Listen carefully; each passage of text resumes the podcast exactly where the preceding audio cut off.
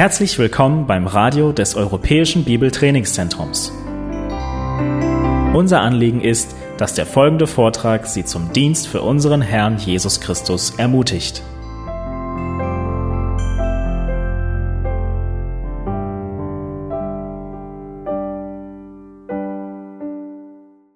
Die wenigsten von uns kennen noch die frühe Geschichte der ehemaligen DDR.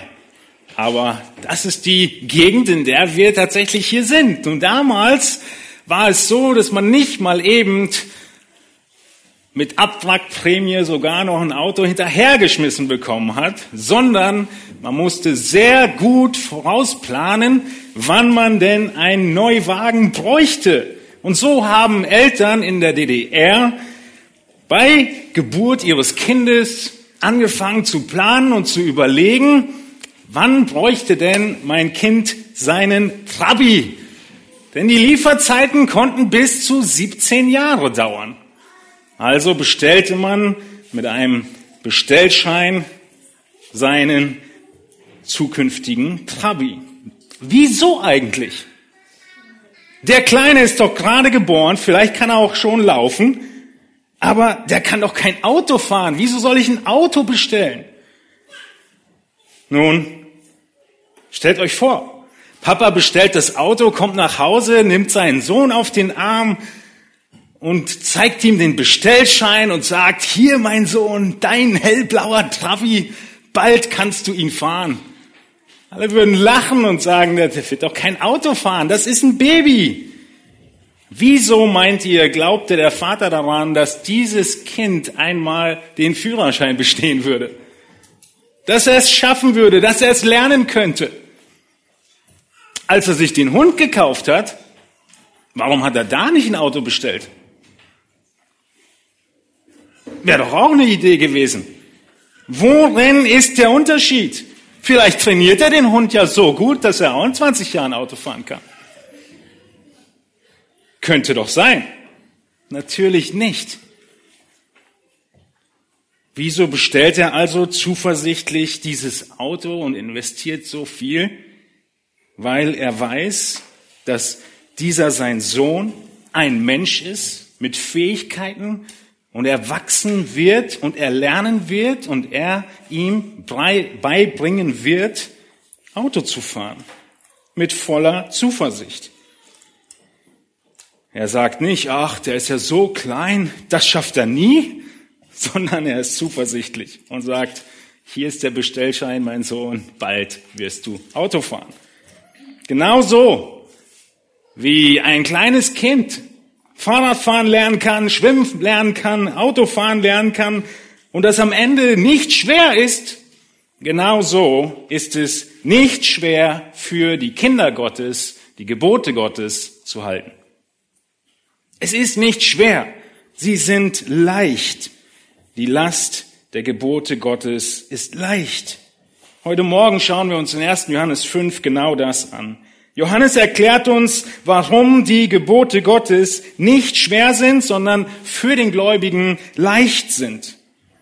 Letzten Sonntag haben wir einmal mehr davon gehört, dass die Gebote beinhalten, die Geschwister zu lieben. Unser Monatslied handelt davon, unser Lied gerade handelte davon.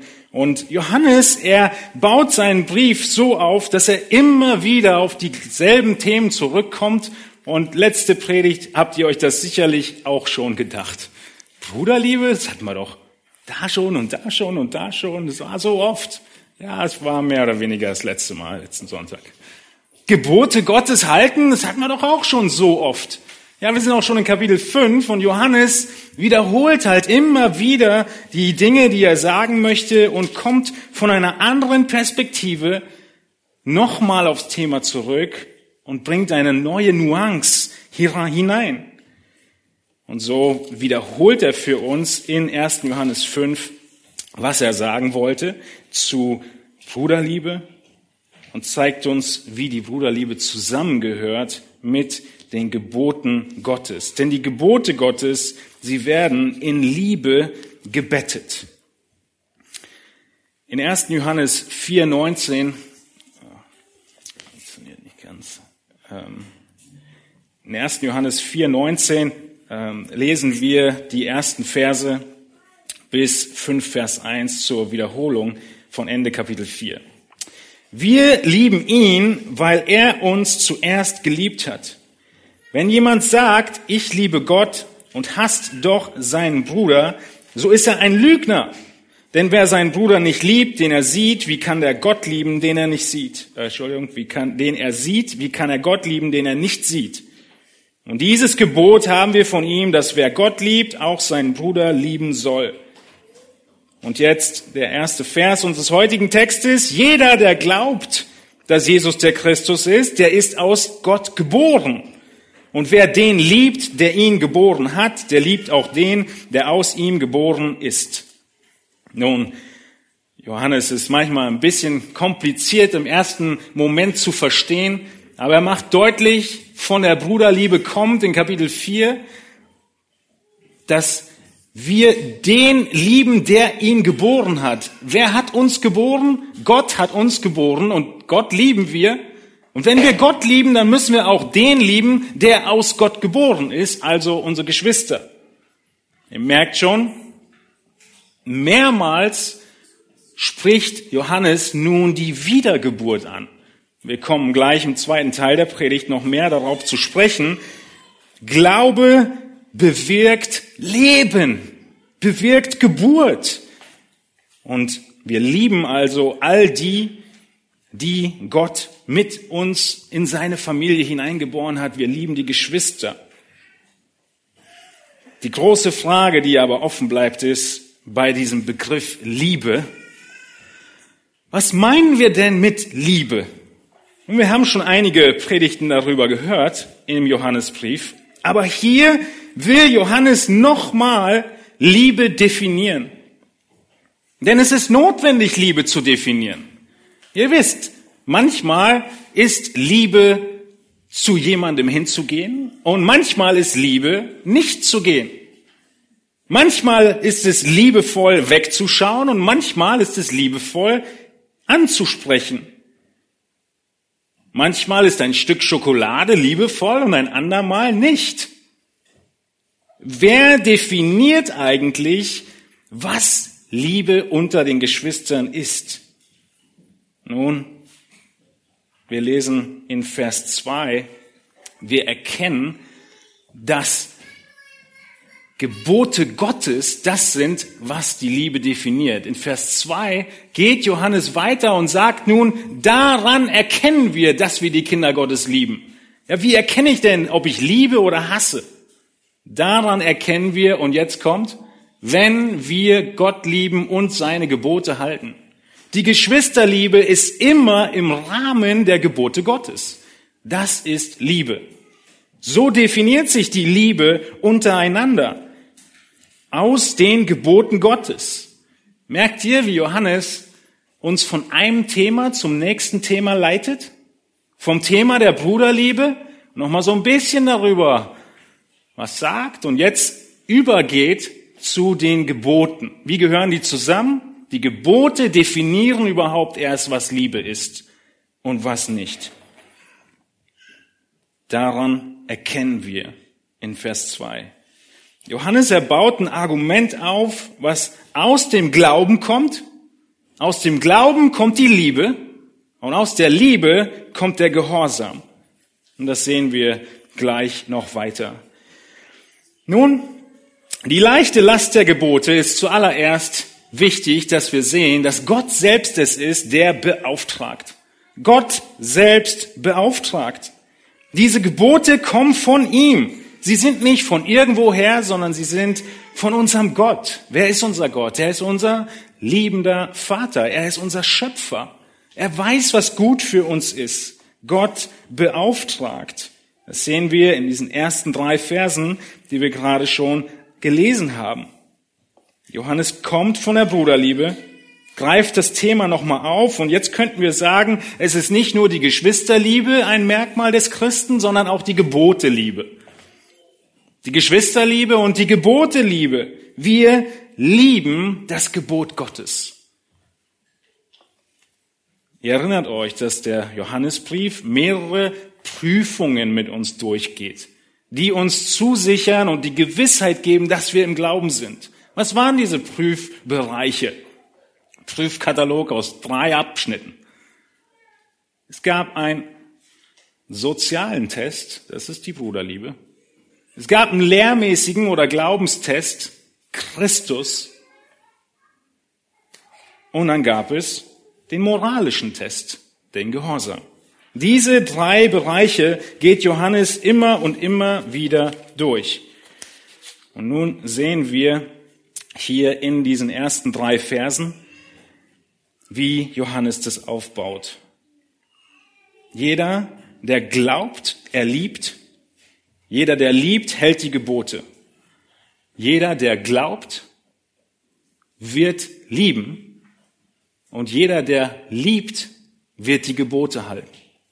Dieses Argument, auch wenn nicht so unmittelbar schnell ersichtlich, so verknüpft er die Themen miteinander. Nun, was sind diese Gebote? Die Gebote halten. Ja, es heißt in Vers 2, wir erkennen, dass wir die Kinder Gottes lieben, ja, die Bruderliebe, ich gehe nicht mehr viel darauf ein, das haben wir genug ähm, behandelt in den letzten Themen, aber wir erkennen, dass wir die Brüder lieben, dass wir Gottes Gebote tun. Dass wir seine Gebote halten, wie er in Vers 2 beendet, den Vers. Zweimal spricht er davon, in Vers 3 nochmal. Wir, das ist die Liebe zu Gott, dass wir seine Gebote halten. Was bedeutet es, diese Gebote zu halten? Es ist ganz normal, ganz normal, dass wenn du liebst, auch diese Liebe sich in Taten auswirkt. Und so ist dieses, dieser Begriff verwebt in diesem Brief. Es ist beachtenswert, dass Johannes hier nicht davon spricht, dass du zu irgendeinem Moment Gott liebst und deine Brüder liebst und Gottes Gebote dir wertvoll sind und du sie für leicht empfindest, sondern dass das Ganze fortwährend so ist. Johannes benutzt ganz bewusst eine Wortverbform in der Sprache, in der er geschrieben hat, im Griechischen, die davon spricht, dass das Ganze fortlaufend ist. Und wenn wir diese wichtige Nuance mit hineinnehmen, dann liest sich das Ganze auf einmal anders. Dann liest es sich wie folgt. Daran erkennen wir, dass wir die Kinder Gottes beständig lieben, wenn wir Gott beständig lieben und seine Gebote beständig halten. Denn das ist die Liebe zu Gott, dass wir seine Gebote beständig halten. Vielleicht sitzt du jetzt da und denkst dir, puh, ich weiß nicht, ob ich das tue. Ich weiß nicht, ob ich das schaffe. Und der eigentlich wichtigste Satz, den habe ich noch ausgeblendet. Der kommt nämlich jetzt am Ende von Vers 3, wo es heißt, das ist die Liebe zu Gott, dass wir seine Gebote halten und seine Gebote sind nicht schwer. Seine Gebote sind nicht schwer. Das ist Prüfkriterium des Gläubigen. Er nimmt die Gebote Gottes, er liebt sie und er sagt, sie sind nicht schwer. Aber so fühlt sich das doch oft gar nicht an.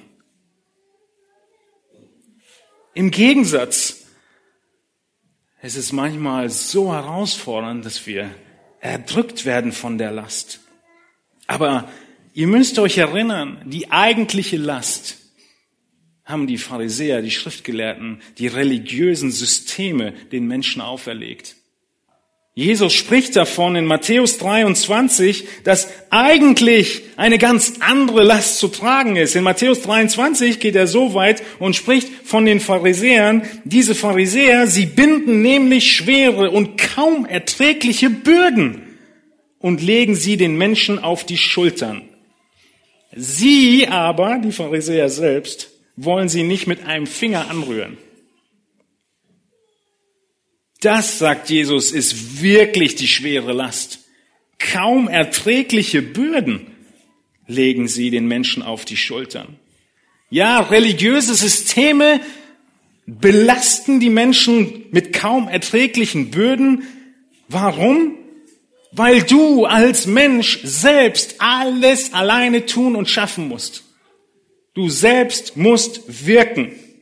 Und so kommt es zu Selbstkasteiung, zu allen möglichen Formen von religiöser Aufopferung aus eigener Kraft. Und es erdrückt dich, wenn du den wirklichen Maßstab Gottes siehst und nur dich selbst und deine Kraft hast, denn du bist unfähig. Und was ist nun der Unterschied zu Jesus?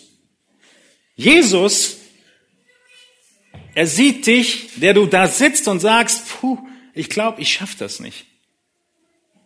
Und Jesus sagt in Matthäus 11, 28, genau zu jedem, der sagt, ich schaff das nicht, kommt her zu mir alle, die ihr mühselig und beladen seid, so will ich euch erquicken. Nehmt auf euch mein Joch und lernt von mir, denn ich bin sanftmütig und von Herzen demütig, so werdet ihr Ruhe finden für eure Seelen. Denn mein Joch ist sanft und meine Last ist leicht. Seht ihr, Johannes in seinem Brief, er hat nicht irgendwie groß neue Wahrheiten aufgeschrieben, sondern es ist das, was Jesus schon im Matthäusevangelium gesagt hat. Was genau beobachten wir hier? Jeder Einzelne ist eingeladen. Alle können kommen. Alle, die sagen, ich schaff das nicht, diese Gebote zu halten. Und was wird Jesus tun? Er wird erquicken. Er wird Freude schenken. Kraft. Nun, ist es so, als hätten wir dann alle Freiheiten der Welt? Nein, auch Christus hat sein Gebot. Aber das Gebot Christi ist eine ganz andere Geschichte. Er sagt, nehmt auf euch mein Joch. Wisst ihr, was ein Joch ist? Es ist dieses Stück Holz, unter das die Ochsen gespannt werden, um dann zu pflügen. Dieses Joch, lasst euch einspannen in meinen Willen, sagt Jesus. Komm unter meine Leitung. Jesus hat die Zügel in der Hand von diesem Flug, von diesem Joch. Und deshalb, weil es sein Joch ist, weiß er auch ganz genau, wie dieses Joch ist. Sanftmütig, demütig und die Last ist leicht. Jesus sagt nicht, wir haben kein Joch. Jesus sagt, wir haben ein leichtes Loch. Warum Joch? Warum ist das Joch leicht und das der Pharisäer schwer? Die Ursache ist darin, dass Gott dich mit seinem Joch nicht alleine lässt, sondern er selbst trägt die größte Last. Nicht die größte Last, die gesamte Last. Er selbst hat sie getragen und, wie wir jetzt im Johannesbrief sehen, er befähigt dich, das zu tragen, was du zu tragen hast. Das ist der große Schlüssel. Der Gläubige an Christus wird von neuem geboren und bekommt eine Befähigung, mit Freuden das zu tun, was Gott tun, getan haben möchte. Das ist ein riesiger Unterschied. Der ganze Brief, der ganze erste Johannesbrief ist schon voll mit diesem Prüfkriterium des Gehorsams. Erinnert euch ganz kurz, in 1. Johannes 2, Vers 3 oder lesen wir nur Vers 4, wer sagt, ich habe ihn erkannt und doch seine Gebote nicht hält, der ist ein Lügner. Und dann am Ende in Vers 6, wer sagt, dass er in ihm bleibt, der ist verpflichtet, selbst so zu wandeln, wie jener gewandelt ist. Schon in Kapitel 2 kommt dieses Prüfkriterium der Gebote Gottes. In Kapitel 3, Vers 7 nochmal, Kinder, lasst euch nicht von niemand verführen. Wer die Gerechtigkeit übt, der ist gerecht, gleich wie er gerecht ist. Es geht darum, dass du das tust, was Gott möchte. Und wenn wir in das Evangelium von Johannes gehen, ja, jetzt sind wir in seinem Brief, im Evangelium hat Johannes auch schon von Jesus gesagt und ihn zitiert in Johannes 14, 21, wer meine Gebote festhält und sie befolgt, der ist es, der mich liebt. Wir sehen einmal mehr diese vielen von euch bekannte Wahrheit, dass Liebe und Gehorsam zusammengehören. Wir können die nicht voneinander trennen. Es ist nicht so, wie landläufig geglaubt wird, dass Liebe einfach nur ein Gefühl ist. Nein, Liebe ist die aktivste, lebendigste Sache der Welt. Wenn ich Gott liebe, dann möchte ich ihm wohlgefallen. Und was auch immer du in deinem Leben als Liebe zu Gott betrachten magst, ist eine absolute Täuschung, wenn es nicht dazu führt, dass du Gottes Gebote halten willst. Verstehst du? Wenn das, was du in dir empfindest, Gott gegenüber, nicht dazu führt, dass du die Gebote Gottes halten willst, dann ist es nicht die Liebe zu Gott. Dann ist es eine Täuschung. Denn die beiden gehören immer zusammen. Liebe führt zur Liebe der Gebote und zu Gehorsam. Also ganz konkret in dein Leben hinein gefragt. Wie ist deine Haltung zu den Geboten Gottes? Wenn du die Gebote Gottes hörst, mit ihnen konfrontiert wirst, widerstrebst du ihnen? Empfindest du, dass Gott dir eine unmögliche Last auferlegt? Stöhnst du, murrst du und sagst, oh, was für ein strenger Lehrer. Er verlangt Unmögliches von mir. Wenn das deine Einstellung zu den Geboten Gottes ist, dann hältst du sie auch nicht. Und dann, so deckt Johannes auf, bist du kein Christ. Denn ein wahrer Christ empfindet nicht, dass die Gebote gegen seinen Strich gehen. Ihm gegen den Strich gehen. Natürlich ist der Gläubige sich immer seines Versagens bewusst. Das haben wir im ersten Johannesbrief auch schon mehrmals gesehen. Aber er stößt sich nicht an diesen Geboten. Er merkt, dass er sie oft nicht halten kann, aber er liebt sie dennoch. Er sucht Vergebung und er sucht weiter danach, mit und aus Gottes Kraft heraus diesen Geboten entsprechend zu lieben. Aber ihr Lieben, damit ist nicht genug. Es ist nicht genug damit, dass die Gebote mir nicht nur gegen den Strich gehen, sondern Johannes erwartet sogar freudigen Gehorsam. Freudigen Gehorsam. Das klingt hier mit, wenn er sagt, seine Gebote sind nicht schwer. Ist doch bemerkenswert. Alles in dieser Welt gehorcht den Geboten Gottes. Alles in dieser Welt gehorcht den Geboten Gottes, bis auf den Menschen.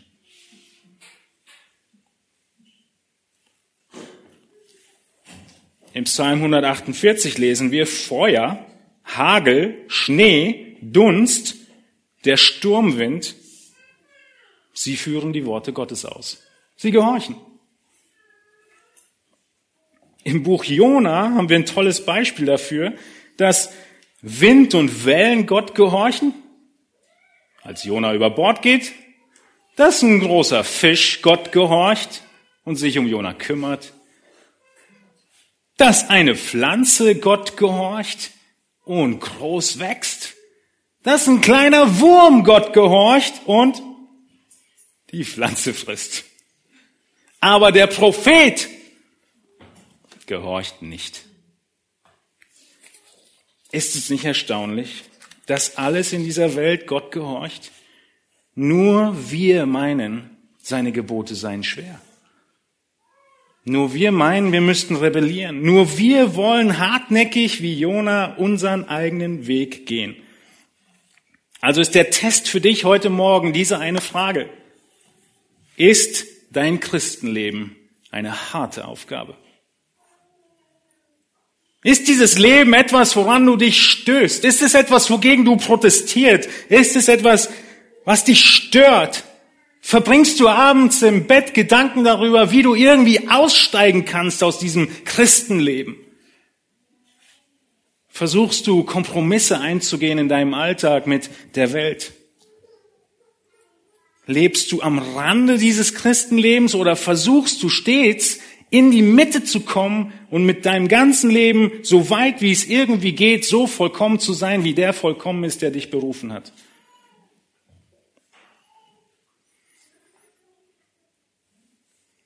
Und wir alle stellen uns die Frage, ja, aber wie soll ich das schaffen? Wie um alles in der Welt schaffen wir das? Wie schaffen wir es, die Kinder Gottes beständig zu lieben, Gott beständig zu lieben und seine Gebote beständig zu halten? Und das auch noch als leichte Last zu empfinden. Aber wisst ihr, was das Tolle ist? Im ersten Punkt haben wir gesehen, dass Gott beauftragt.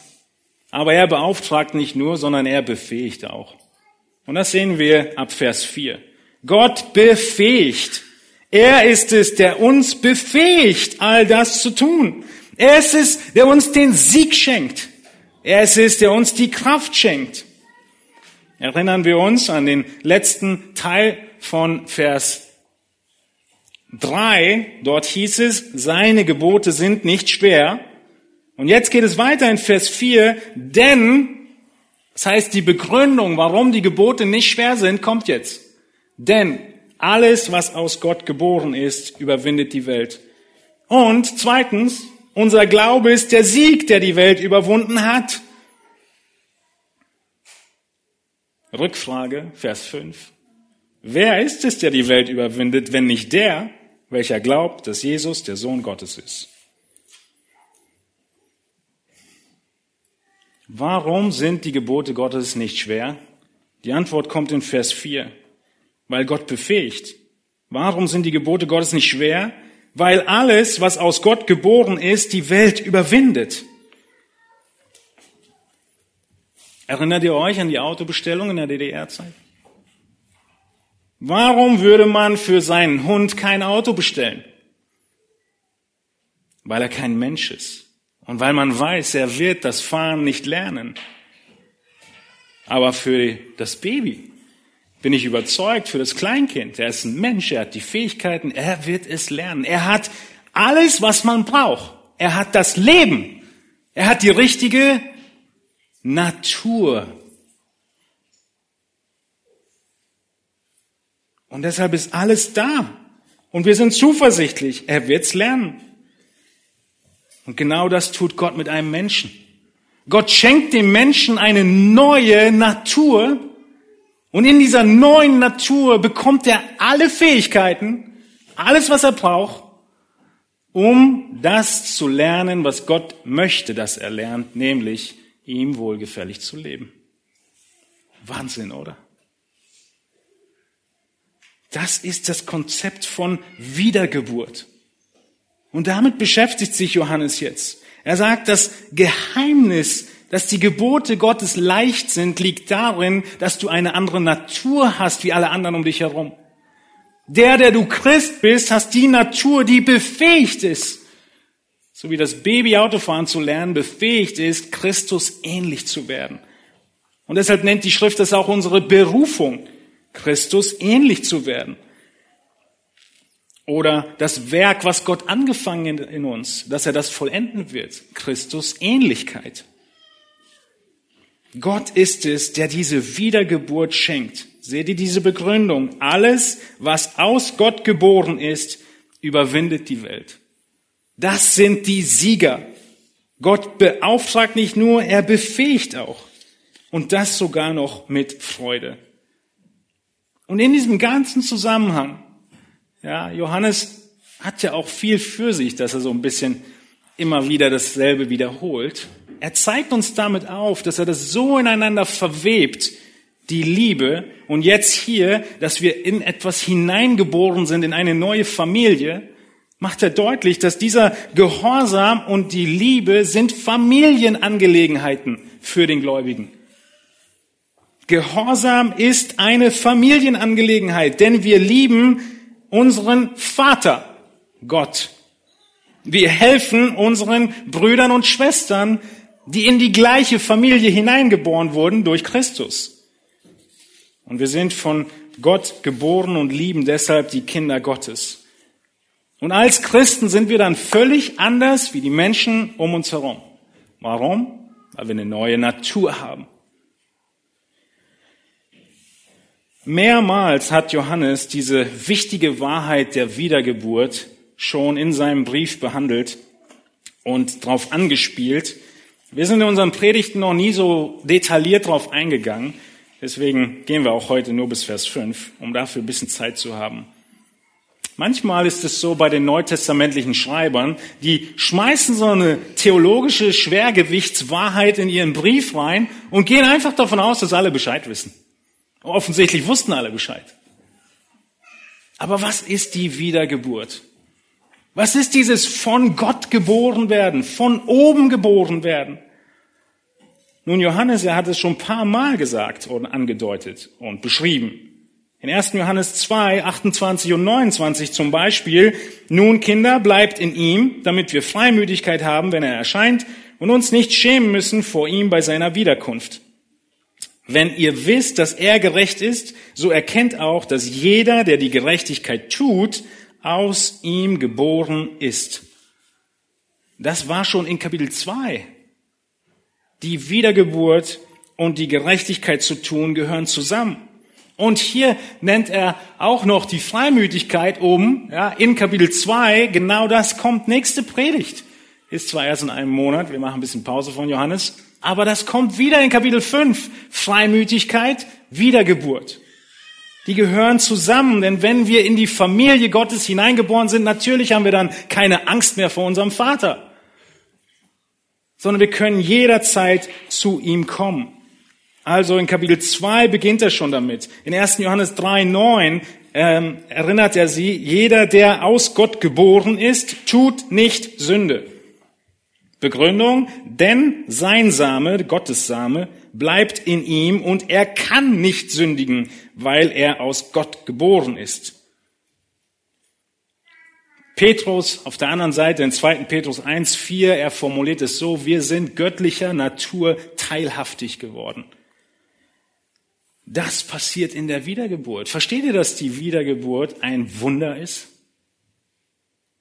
Und deshalb sehen wir Nikodemus in Johannes Kapitel 3 im Evangelium, dass er zu Jesus sagt, wie soll das passieren?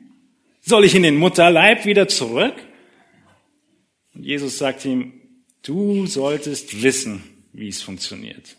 Der Geist wirkt es. Gott rettet und schenkt dir neues Leben. Er macht alles neu. Und das, was dann kommt, ist der Geist, der in uns wohnt. Das Konzept der Wiedergeburt ist nicht eine Renovierung, sondern wir haben völlig neue Fähigkeiten. Die Schrift macht es so deutlich und das Einfachste zu erkennen ist, dass wir dann den Geist haben. Wir erkennen, dass er in uns bleibt, 1. Johannes 3, 24, an dem Geist, den er uns gegeben hat. Und wenn wir dann den Geist haben, dann sind wir auch fähig, die Früchte des Geistes, die das leichte Joch sind, zu tun, nämlich Liebe, Freude, Friede, Langmut, Freundlichkeit, Güte, Treue, Sanftmut, Selbstbeherrschung. Alles Sachen, für die du keine Checkliste machen kannst, hab ich erledigt. Weiter. Vers 24, äh, 23. Gegen solche gibt es kein Gesetz. Kannst Liebe nicht abhaken, Freude nicht abhaken. Das ist eine neue Natur, die du leben kannst durch den Geist, den du hast in der neuen Natur. Vers 24 in Galater 5, die aber Christus angehören, die haben das Fleisch gekreuzigt samt den Leidenschaften und Lüsten. Wenn wir im Geist leben, so lasst uns auch im Geist wandeln.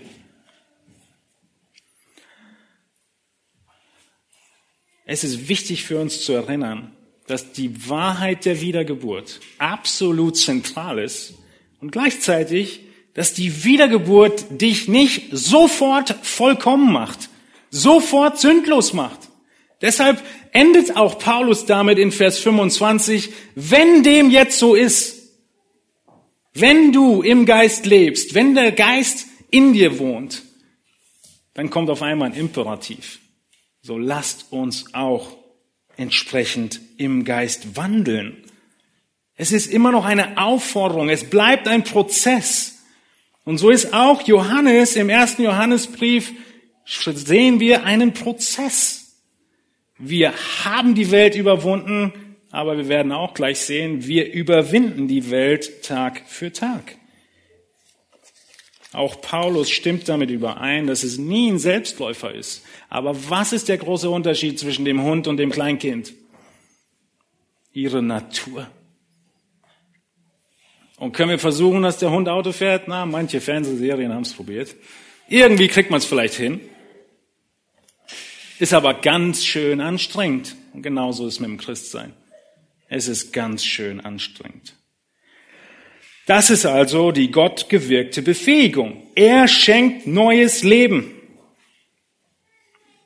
Und jetzt zurück in 1. Johannes beschreibt er, wie wir nun leben als Gläubige, die wiedergeboren sind. Also wir halten die Gebote, die Gebote sind nicht schwer, Vers 3, Vers 4, denn alles, was aus Gott geboren ist, überwindet die Welt.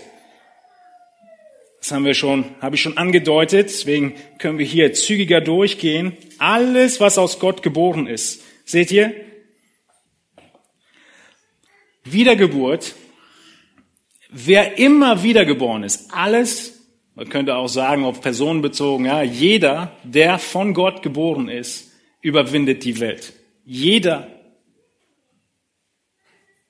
Das ist eine landläufige Meinung, zu sagen, ja, ich bin schon Christ, ich glaube schon an Gott, ich gehe nur noch nicht zur Kirche. Na, die Gebote Gottes, ah, nee, mit denen habe ich es nicht so, aber Weihnachten komme ich wieder. Nee, die Schrift ist sehr deutlich. Die sagt, nein, wer immer wirklich von Gott geboren ist, der ist ein Sieger über die Welt. Er legt ab, was in der Welt ist, die gesamte Lust des Fleisches, die Werke des Fleisches in Galater 5 und er will diese Früchte des Geistes praktizieren. Diese Überwinder, ja, das Verb, was Paulus hier, äh, Entschuldigung, Johannes benutzt, wer immer aus Gott geboren ist, er überwindet. Dieses griechische Wort könnt ihr euch gut merken, das heißt nämlich Nike. Überwinden. Was ist Nike übersetzt? Was ist überwinden übersetzt? Es ist siegen. Aber ihr Lieben, es ist nicht einfach nur siegen. Es ist nicht einfach nur Erster sein, sondern dieser Begriff, er beinhaltet eine absolute Überlegenheit. Er kommuniziert eine siegreiche Kraft.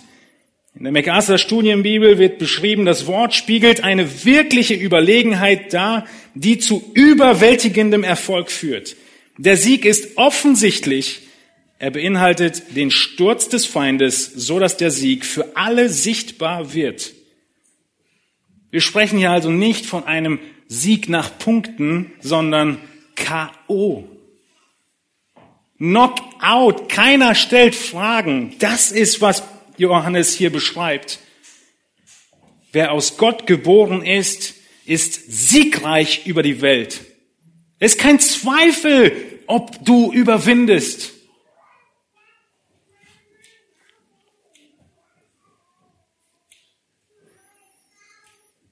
Es ist nicht eingeschränkt auf all diejenigen, die besondere Segnungen haben, nicht eingeschränkt auf fünf Jahre Christ sein und dann wirst du siegen und überwinden. Es ist jedem zugesprochen. 1. Johannes 5, Vers 4. Alles, was aus Gott geboren ist, überwindet die Welt. Jesus benutzt dieses Wort, um sich selbst zu beschreiben. In Johannes 16, 33 sagt er, in der Welt habt ihr Bedrängnis, aber seid getrost, ich habe die Welt überwunden. Wenn ihr wissen wollt, wo das Verb oder dieses Wort noch vorkommt, ist das eines der Lieblingsworte von Johannes. Was hat Johannes noch geschrieben? Die Offenbarung. In der Offenbarung. Ihr könnt sie lesen, ihr könnt sie in der Konkordanz, in der Bibelsoftware, wo auch immer eintippen. Schaut mal nach dem Überwinden in Offenbarung. Es kommt andauernd vor. Schon in den Sendschreiben sagt er zu den Gemeinden, tut Buße, wer überwindet, der wird ins ewige Leben eingehen. Es bleibt eine Wahrheit, eine Beschreibung für den Gläubigen, der wirklich die neue Natur hat. Er wird überwinden. Bis hin zum Ende in Offenbarung, wo dann Johannes genau das sagt. Alle, die überwunden haben, gehen ein ins ewige Jerusalem. Jeder, der in Christus ist, jeder, der an Jesus glaubt, er hat Teil an dem Sieg Jesu. Und das sehen wir im zweiten Teil von Vers 4. Unser Glaube ist der Sieg, der die Welt überwunden hat. Nicht wir tun das, sondern der, an den wir glauben, der hat's gemacht. Unser Glaube ist der Sieg. Johannes in, im letzten Kapitel, er ging so weit, als er von falschen Geistern gesprochen hat, da hat er auch schon zu den, zu den Empfängern gesagt, Kinder, ihr seid aus Gott, wieder der Gedanke der Wiedergeburt, und habt jene überwunden. Wen? Die falschen Geister. Ihr entlarvt sie. Wie hat Jesus überwunden? Wie ist der Glaube der Sieg, der die Welt überwunden hat? Erinnert euch zurück. Die Welt, in der wir leben, liegt unter der Herrschaft Satans seit 1. Mose 3, dem Sündenfall. Er ist der Herrscher. Und diese Macht hat der Teufel, weil der Tod auf allen Menschen lastet. Das ist sein langer Hebel, den er hat. Der Tod durch die Sünde belastet die ganze Menschheit. Jeder Einzelne ist getrennt von Gott und kann nicht leben. Er wird sterben. Die Warnung aus 1. Mose 3, wenn ihr esst, werdet ihr sterben. Und das ist die das Mittel der Herrschaft Satans. Und deshalb musste was passieren? Die Sünde musste weggetan werden und der Tod musste besiegt werden. Und wenn das geschehen wäre, dann wäre die Macht des Teufels dahin. Gibt es jemanden, der das gemacht hat? Jesus. Sein heiliges, absolut sündloses Leben hat die Sünde weggetan. Sein sündloses Leben konnte er dann, er konnte dann sterben an unserer Stelle, so dass wir nicht sterben müssen. Und so ist unser Glaube der Sieg, der die Welt überwunden hat. Christus hat beides vollbracht, dem Satan die ganze Macht genommen. Und deshalb heißt es, unser Glaube ist der Sieg, der die Welt überwunden hat.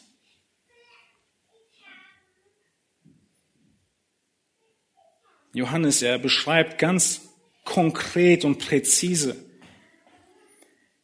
in dem Moment, wo ein Mensch glaubt, in dem Moment, wo du geglaubt hast, oder wenn du noch nicht in Christus bist, wann immer du glaubst, ab diesem Moment hast du den Sieg und du hast die Welt überwunden. Seht ihr die Zeitform?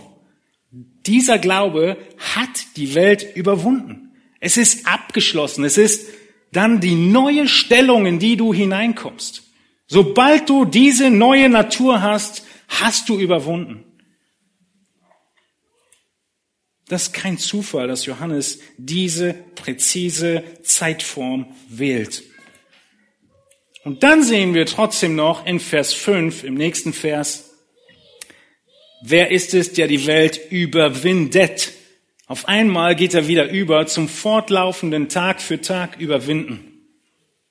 Wer ist es, der die Welt Tag für Tag überwindet?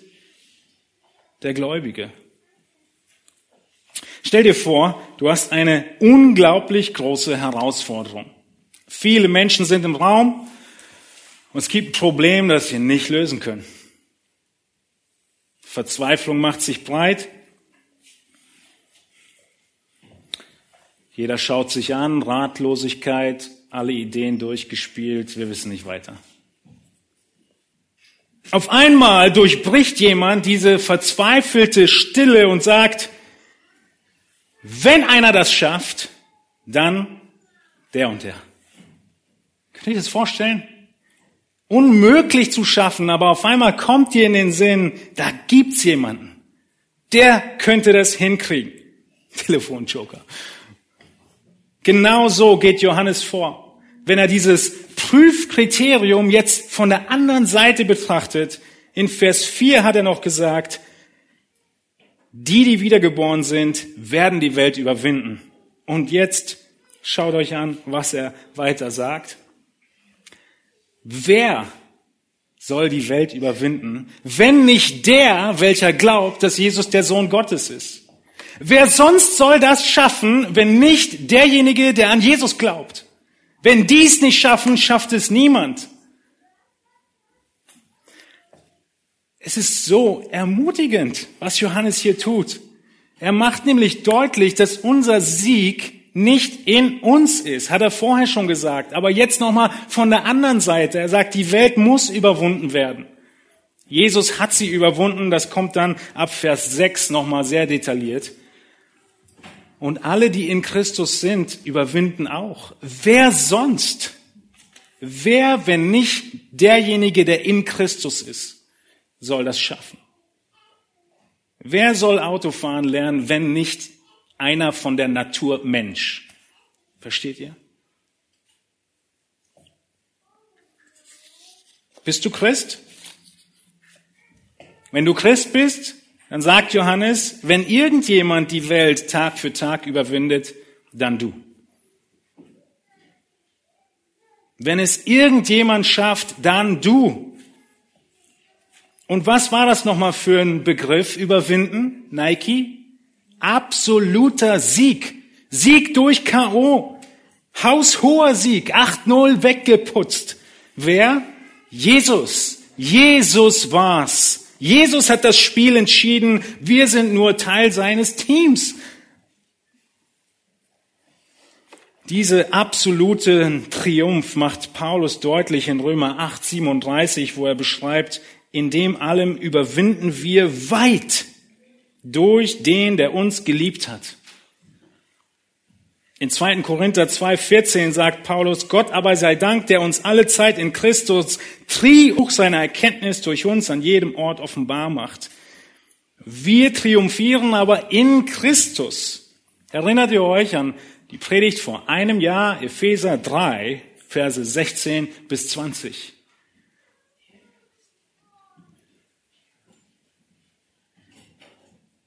Da betet Paulus, weit über die Maßen, die wir verstehen könnten. Und warum wirkt Gott das?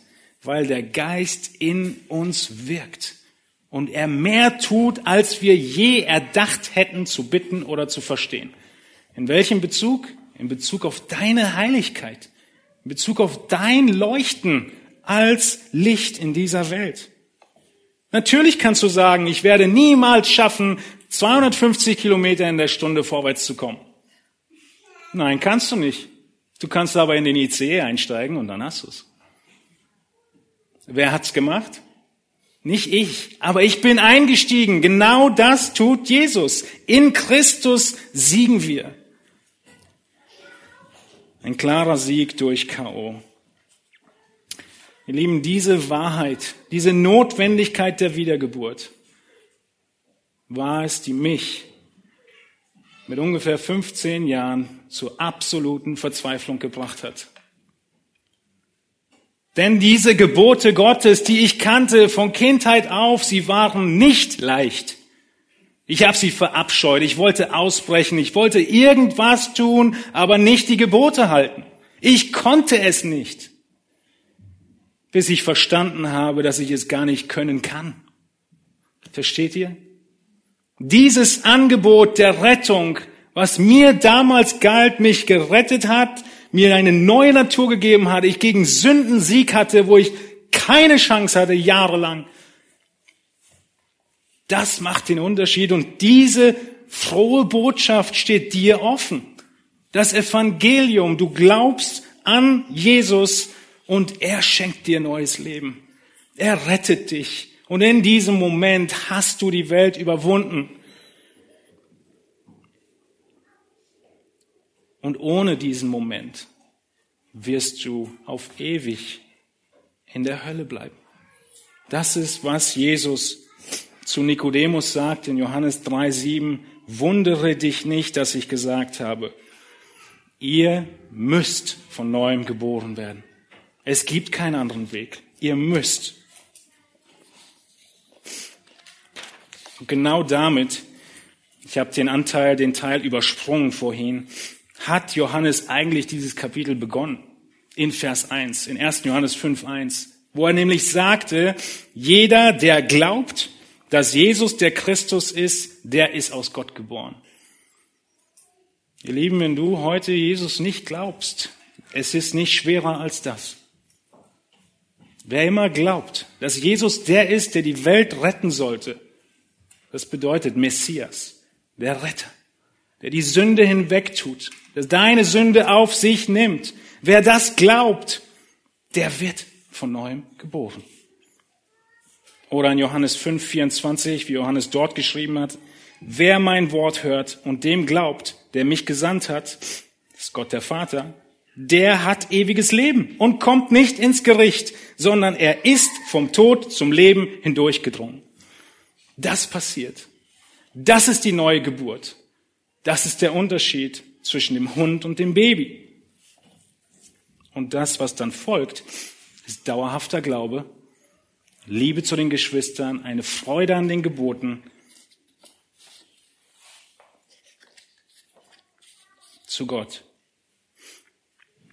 Vielleicht eine weitere Illustration dazu.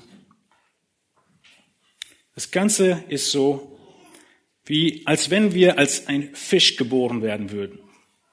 Ein Fisch mit Kiemen. Fische mit Kiemen können super und ausschließlich im Wasser leben. In diesem Bild ist die Welt, in der wir geboren werden, das Wasser. Der Fisch mit Kiemen, er fühlt sich pudelwohl im Wasser. Er kann seine Ausflüge machen. Er kann ganz toll im Wasser leben. Er kann auch hin und wieder mal für einen Tag, Sonntag von 10 bis 1, aus dem Wasser ausspringen, an der Luft sein, aber dann schnellstmöglich zurück ins Wasser. Weil da draußen an der Luft, auf dem Land, ist echt schwer mit Kiemen. Genau so fühlt sich der nicht wiedergeborene am Sonntagnachmittag. Aber wenn Gott neues Leben schenkt, dann nimmt er die Kiemen und baut dir eine Lunge ein. Und auf einmal wechselt das Bild. Deine gesamte natürliche Lebens Raum wechselt. Du hast auf einmal eine Lunge. Kannst du noch im Wasser sein? In der Welt? Ja. Manche können richtig lange tauchen. Eigentlich gar nicht so lustig. Aber irgendwann, wenn du eine Lunge hast, musst du raus. Und das ist, was Johannes beschreibt. Er sagt, der Gläubige wird nicht dauerhaft sündigen. Er muss raus. Und der, alle, die dann eine Lunge haben, die gehen an Land und die merken, eigentlich bin ich für dieses Leben an Land geschaffen mit der neuen Natur. Und auf einmal, hier kommt die Verbindung, fällt es ihnen nicht mehr schwer, an Land zu leben. Die Gebote Gottes sind nicht schwer, sie sind leicht. Wann sind sie leicht? Wenn du die neue Natur hast. Und das ist der ganze Aufruf dieses Abschnitts. Wenn du die neue Natur hast, ist es eine enorme Ermutigung im Kampf gegen Sünde, weil du weißt, du kannst. Gott hat alles geschenkt und können wir das schaffen? Ja, wir schaffen das, weil wir die Natur haben, die dazu gemacht ist. Und auf der anderen Seite kann es dir genauso ergehen wie mir als Jugendlicher, dass du merkst, ich schaff das nicht. Und wohin muss es dich drängen? zur Liebe Christi, der für dich gekommen ist und für dich gestorben ist, damit du das neue Leben bekommst. Genau das ist der Ausblick, den jetzt Johannes gibt in den Versen 6 bis 13, die in einem Monat dann folgen werden in der Predigtserie, dass Christus es ist. Christus es ist, der all das getan hat.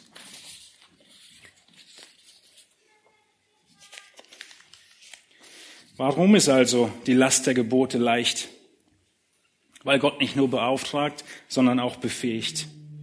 Weil Gott selbst Mensch geworden ist und das geforderte sündlose Leben lebte und es nun dir zurechnet, wenn du glaubst. weil Gottes ist, der jedem Glaubenden diese neue Natur, dieses neue Leben schenkt, seinen Geist schenkt, den Wunsch schenkt, die Befähigung schenkt, die Kraft schenkt, seine Gebote zu halten. Und ja, der Ungläubige und der unreife Christ, sie halten die Anforderungen der Bibel für belastend. Der unreife Christ, der ist wie ein kleines Kind, das andauernd fragt, warum, warum, warum muss ich dies und jenes tun? Ich habe bessere Vorschläge. Aber der Gläubige, der Gottes vollkommene Liebe erfahren hat, er genießt das Wort Gottes, er liebt das Wort Gottes und er liest die Bibel nicht mehr als Lehrbuch, sondern als Liebesbrief. Der Gläubige liest die Bibel nicht mehr als Lehrbuch, sondern als Liebesbrief. Und so möchte ich abschließen mit diesen Psalmen, wie David sie beschreibt im Psalm 119 die genau das deutlich machen und wir beten zusammen. Im Psalm 119, 123. Meine Augen verlangen nach deiner Rettung und nach dem Wort deiner Gerechtigkeit. Vers 133. Mache meine Schritte fest durch dein Wort und lass nichts Böses über mich herrschen. Vers 97. Wie habe ich dein Gesetz so lieb? Ich sinne darüber nach den ganzen Tag. Vers 16. Ich habe meine Lust an deinen Anweisungen. Dein Wort vergesse ich nicht. Vers 24. Ja, deine Zeugnisse sind meine Freude. Sie sind meine Ratgeber. Vers 103. Wie süß ist dein Wort in meinem Gaumen, mehr als Honig in meinem Mund. Vers 55. Bei Nacht denke ich an deinen Namen, o oh Herr, und ich bewahre dein Gesetz.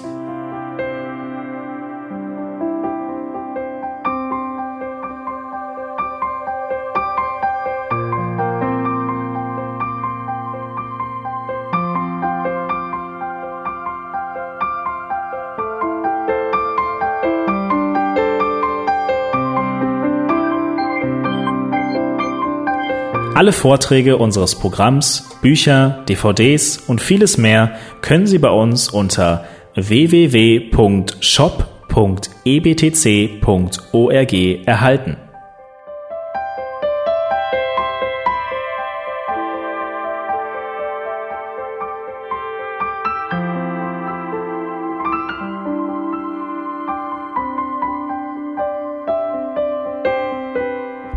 Radio Neue Hoffnung ist frei und ohne Werbung nur aufgrund Ihrer Spenden möglich. Wenn Sie weitere Informationen dazu finden möchten, wie Sie Radio Neue Hoffnung unterstützen können, besuchen Sie die Webseite www.rnh.de.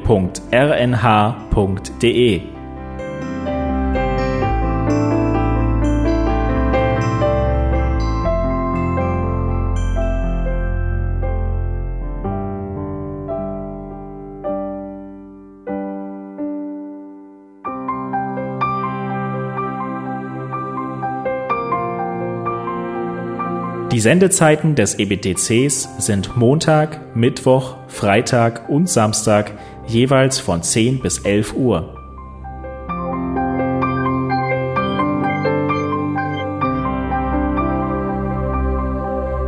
Sie finden uns im Internet unter www.ebtc.org. Eine E-Mail können Sie uns senden an radio.ebtc.org. Telefonisch erreichen Sie uns unter 0049 3060 988 610. Unsere Postanschrift lautet an der Schillingbrücke 4 in 10243 Berlin, Deutschland.